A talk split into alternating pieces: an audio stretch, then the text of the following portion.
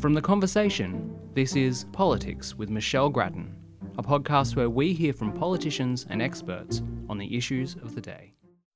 The by election in the Melbourne seat of Dunkley on March 2 is the third by election of this parliamentary term. The other two contests were caused by Liberal resignations, but this vacancy was created by the death of the popular local member, Labor's Peter Murphy, after a long battle against cancer. Labor's margin sits at 6.3% in the outer suburban seat, which has swung between the parties over the years, partly as a result of boundary changes. The government hopes its efforts on the cost of living, notably its recent changes to the Stage 3 tax cuts, will help it retain the seat albeit with some swing against it. Labor goes into the by election favourite, but people in this outer suburban area are feeling the economic pressures that the Liberal Party has been highlighting, so it will be a blow to Peter Dutton if he can't get at least a large swing against the government.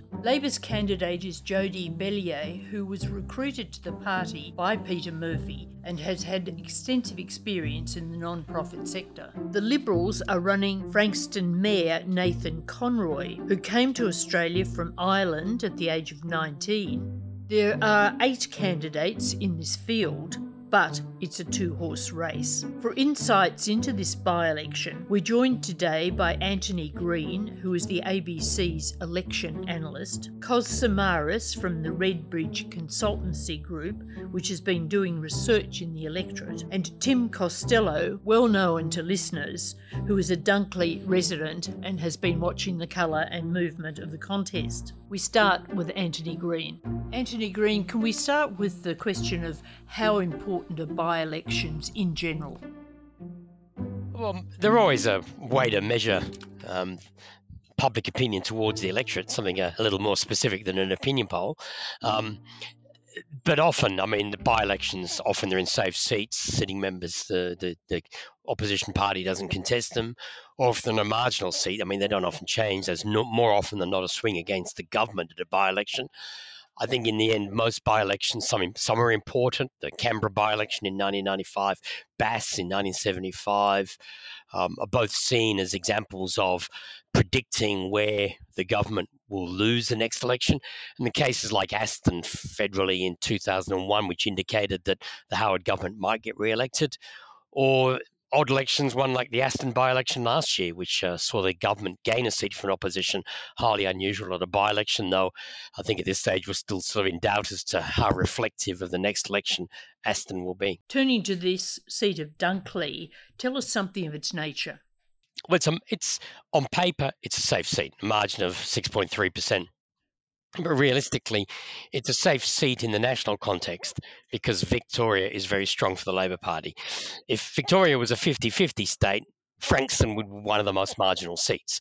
It sits where it does now because the Liberal Party had a really bad result in Victoria and particularly in Melbourne at the last election, and the Labor Party polled very strongly. Uh, under normal suit, this is a, a really what should be a marginal seat, but to say the part of Melbourne where the Labor Party may not be doing as well as they would in other areas, it's also in Melbourne where the Liberal Party do particularly badly at the moment. Now, looking at your blog, there are various measures of by election swings.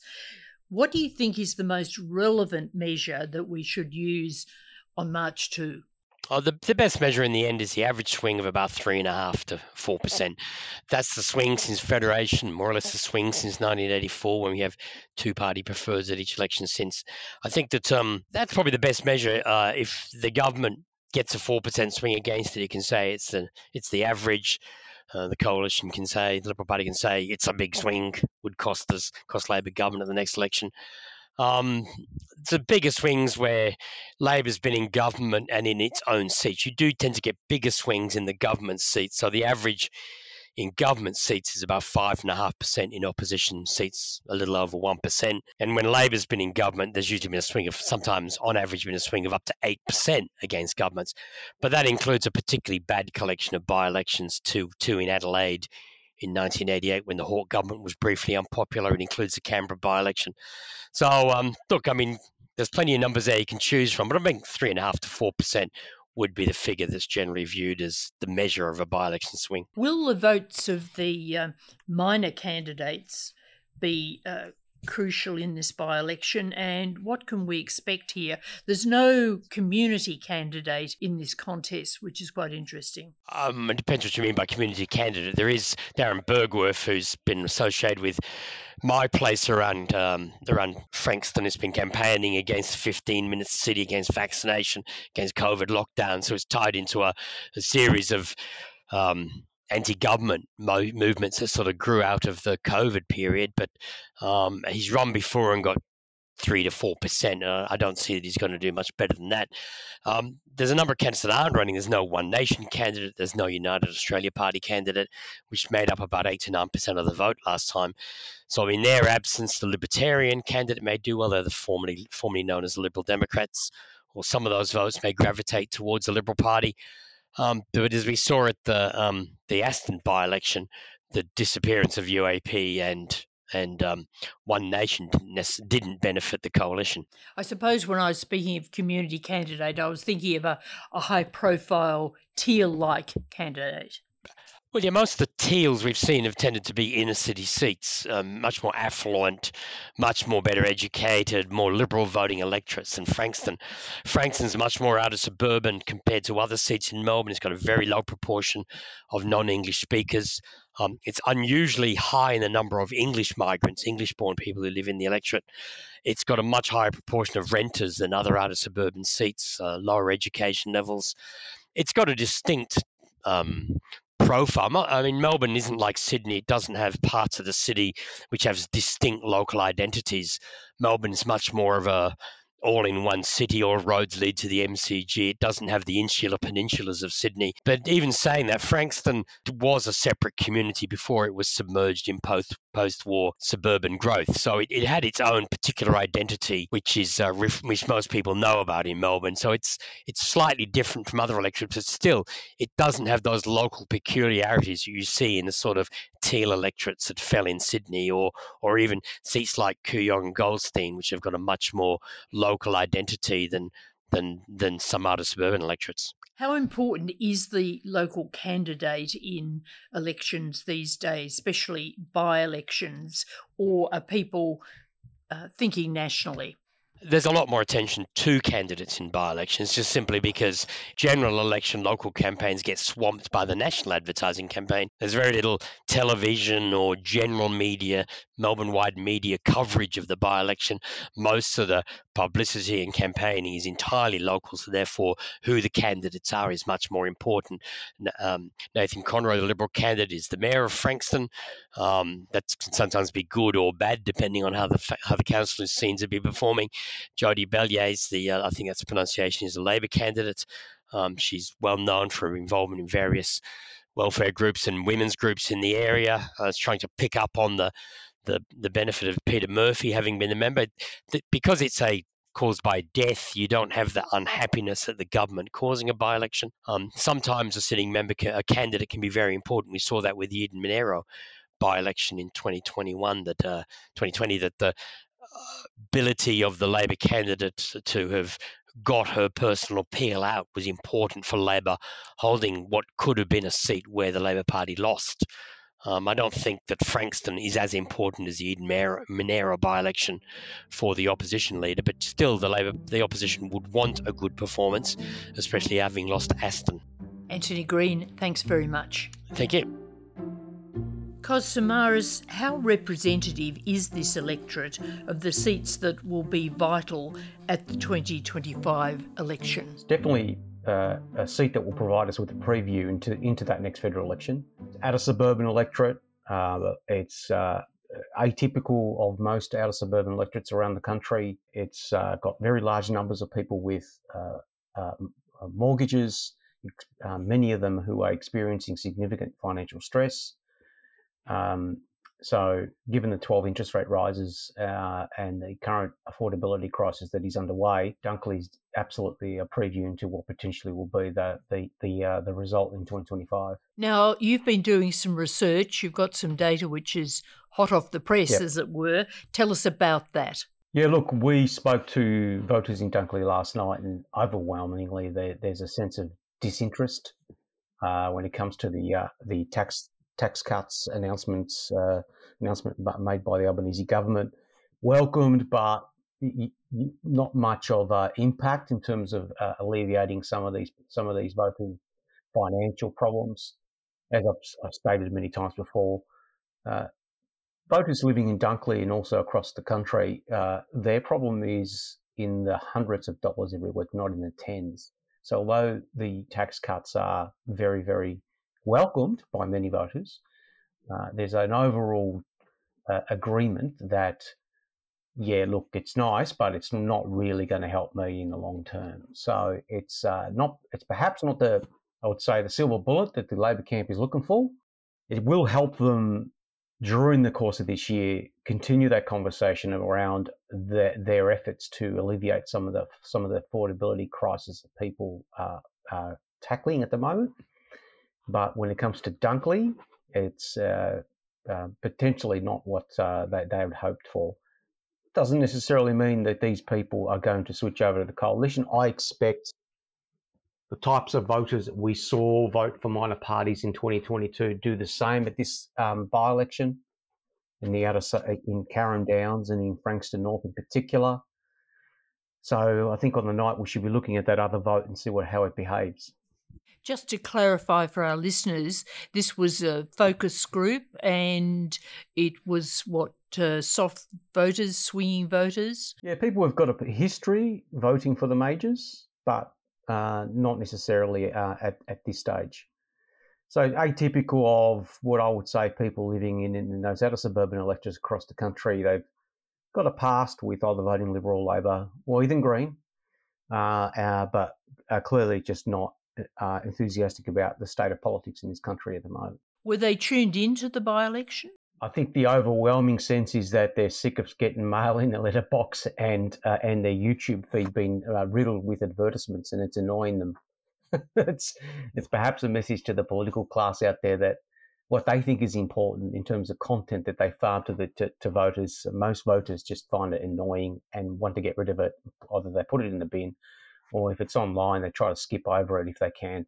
But presumably, given this by election was brought about by the death of a popular local member, there's not anger that they're going to have to go to the polls. No, not necessarily. I think there's an there's an acknowledgement as to why they need to go to the polls. Um, the, the the problem the government's facing with this by election is the anger is there, but it's there in, in relation to this overwhelming sense that uh, Canberra has ignored the needs of uh, Australians during this affordability crisis. And although, yes, these tax cuts are welcomed, it's uh, probably 12 months too late.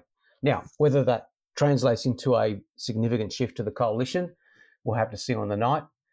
But look, looking at, at the voting behaviour of, of, of suburbs like Carrum Downs in, uh, in past elections, both at a state and federal level, there's a tendency for these types of voters to now look for something alternative. How that manifests in terms of preferences and the, uh, the overall two party preferred vote, we'll just have to see on, on, on, the night. And yet, of course, in this case, there's no community candidate as we've seen in uh, a number of uh, other electorates at the last election. There are minor runners, but nobody mm. who's standing out as a community candidate. Yeah, that's right.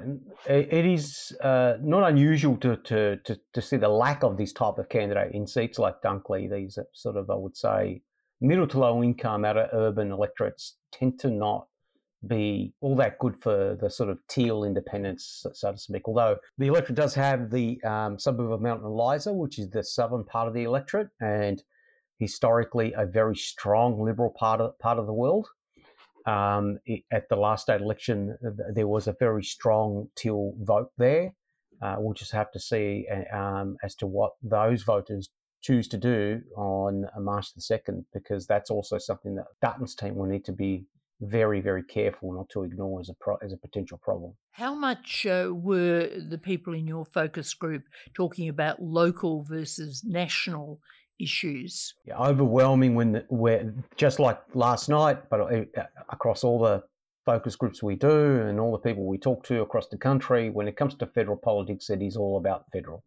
So it's it's really about the economy. It's um, sometimes it's about national security, but that has a lot of nuances to it. It isn't about both people. People no longer bite hard on that stuff anymore. But it's um it, it's an overwhelming sense that the federal government needs to focus on the economy and and assist Australians with the affordability crisis local issues tend to not make much of a um, an impact when it comes to federal politics. So, were people at all talking about uh, the boat arrival, which of course is fresh in people's minds, or the debate about the former detainees that dominated Parliament last week? Not at all. Uh, it's not something that we saw even last week when we were out, out uh, talking to Australians.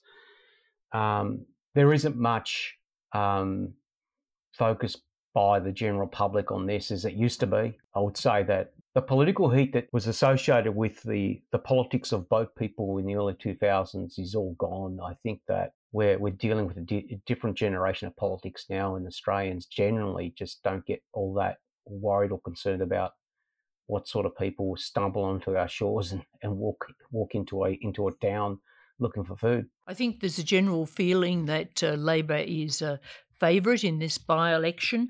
What, if any, chance do you give the Liberals? Yeah, look, it, it's it's a safe uh, bet to, to to say that uh, Dunkley is the type of electorate, although out of suburban, and it's where Labor has been losing ground over the last twelve months, but it's in Melbourne, and Melbourne, uh, for your national listeners, is a very different to, to to the rest of the country when it comes to its politics even outer suburban voters have this sort of progressive tinge about them. So it's um, it's a very difficult seat for the coalition to win, but they need to win this seat to prove to themselves, but also to the to the broader Australian public that they are they have a pathway to that victory in 2025. There are 12 seats under Dunkley, which are demographically and more problematic for the Labor government. Um, which the Labor government holds, and they are situated mainly in Sydney, Brisbane, uh, Western Australia, and in northern Tasmania. Um, those seats are far more problematic. Now, if Dutton cannot uh, secure a strong swing here, then it's going to be pretty difficult to see how he's going to win enough seats in uh, f- through the outer suburbs uh, and regions of our country to uh, to get into the lodge. Kos Samaras, thanks very much. No problem at all. Thank you. Tim Costello, a few years ago, you moved from uh, inner Melbourne to the Dunkley area, the, the beach area there. Just Give us your impressions of the electorate. Well, it's not a tale of two cities, it's a tale of uh, nine diverse suburbs that make up uh, Dunkley. And um, some are very nice, uh, where I live, and Mount Eliza and Oliver's Hill. Uh, and then uh, some are very, very poor. Uh, the weekly income in Frankston is much lesser than Greater Melbourne. It's um, 20%, less than 20% have a university qualification. There's uh, over 5,000 on job seeker and youth, allow- uh, youth allowance. Um, there's a number of methadone clinics. There's a number of homeless. We literally are stepping over when we shop in Bayside, the main Frankston uh, shopping centre. So it's a tale of a number of cities here. So, turning to the by election, what's the mixture of local and national issues coming through? Uh, is it mainly all about national issues, or do the uh, local ones figure as well? I know. Look, it's um, like federal elections have become uh, local issues that are dressed up as federal issues. So that's who's going to renovate uh, the Bruce Park uh, or the Len Phelps Pavilion in Carrum Downs, one of the suburbs, or the Monterey Reserve, another suburb. Uh, it's weather, and the Liberals have uh, Liberals have promised nearly a billion dollars to extend the uh, train line three or four stops to Baxter. So, um, state and local issues, particularly the high rise towers, the Great Wall of Frankston, are, are very much alive in this uh, federal election, even though they don't have much to do with um, federal issues. And which side do you think is coming out better from these local issues? Well, it's very puzzling because Peter Murphy was absolutely loved in this electorate. And uh, the Liberal message is that this electorate has been neglected. Uh, so the Libs really are trying to make the community angry, um, even though most were very, very attached to uh, the late Peter Murphy. I think the Libs are coming out better. I think their um, billboards and publicity is not only everywhere, but the message, uh, which is send Labor a message, put Albo last, and five out of six uh, other candidates uh, are putting Albo last. The mayor is claiming um, a whole lot of the things that Peter Murphy did, and the state member was his doing because he's been mayor now three years in a row. Uh, he's saying, See how popular I am? I've been mayor elected by you three times in a row. Well, actually, we don't directly elect the mayor, and it's been uh, intramural uh, politics that got him elected. Uh, but he's a very good campaigner. He is very slick and everywhere and uh, that send uh, Labor a message, I think, is cutting through. That's interesting what you say about the Liberals because I think the general expectation, certainly in Canberra, is that Labor is a favourite for this seat, a reasonably firm favourite at this stage? Yes, it is. And I think the stage three tax cuts certainly gave Labor a bounce. But um, some of the polling I've seen, internal polling, shows that uh, people are confused about it. Uh, less than 20% quite understand it. Uh, the Libs started with a broken promise, but they've uh, dropped that, and uh, Dutton waving through these stage three tax cuts seems to have neutralised it. Look, I might say that um, there's a level of shamelessness that uh, really has even left me gobsmacked. Uh, last October, I pointed out to Frankston Council that they had the lowest affordable and social housing of any local government. And there was nothing in their uh, housing, draft housing policy about affordable housing. The mayor, now Liberal candidate, got so angry at me, he interrupted me and made me sit down. Now the mayor in his in his uh, advertising is running on affordable housing. he's he's fixing it up uh, after three years of absolutely ignoring it for high-rise multi-million dollar penthouse houses. Uh, so uh, the shamelessness has quite quite staggered me, but uh, I think he can certainly count on disconnection and ignorance. Um, some would say, you know, less than 20% to have gone to university. I think um, he, he perhaps is winning in that cut through. You spoke about polling, internal polling. Are we talking Labor or Liberal here? Uh, I've seen a bit of both, actually. Uh, I have friends on both sides. And it's consistent? It's fairly consistent, yes. Both are saying it's going to be very close. Uh, and if it comes down to preferences, with five out of six of the other candidates putting Labor last, uh, that could really tell. The other uh, big boost for uh, the Liberal candidate is he came, he drew number one on the voting uh, card, and uh, Labor drew last. Uh, so, um, if anything, the gods have smiled on Liberals in terms of the luck of the draw. Now, you were saying that the Liberal candidate is pretty active, pretty visible. What about the Labor candidate? How's she doing? Look, she's doing very well, particularly with women. There's a lot of women in the area who've known her work uh, with uh, f- founding strong spirit uh, for women and the programs uh, with women in disadvantage. Um, but it's always a limited group. She's not been in politics. She's a very caring Frankston mum with some deep ties. Uh, she was not really political, but under Peter Murphy's um, uh, influence, I guess, joined the Labor Party, well, really five minutes ago. Um, for her, it's she's campaigning well, but it's a big step up to federal politics when you haven't been involved. Uh, whereas the mayor, uh, proof of the pudding getting himself chosen by council uh, three times, is much more a natural politician. Um, very much a, what that politician chutzpah for claiming credit for a whole lot of things he didn't do, but uh, moving on and claiming it. Uh, so my sense is, and it's impressionistic, uh, there's a wind in his sails, uh, which is why I think it's going to be close and they might even overcome the, the 6% swing they need to. You've very much emphasised the local in what you've been saying, Tim Costello. Uh, what about the national leaders? Is anyone noticing their visits? Well, uh, Albo has been here quite a bit. To his credit, he stayed in the glorious Quest Hotel overnight in Frankston. Peter Dutton, uh, I don't think it knows he's not too popular down here. He's made uh, passing visits and no doubt stayed, stayed in five star hotels if uh, in Melbourne. Uh, I bumped into um, Albo in the local cafe. I didn't know he was there, and I heard a voice saying, "Oh, would you like to have breakfast?" So Albo uh, has been mixing it, um, but the real message federally is send a message uh, to Labor. You know, the, look at the interest rates; they're high. Look at inflation.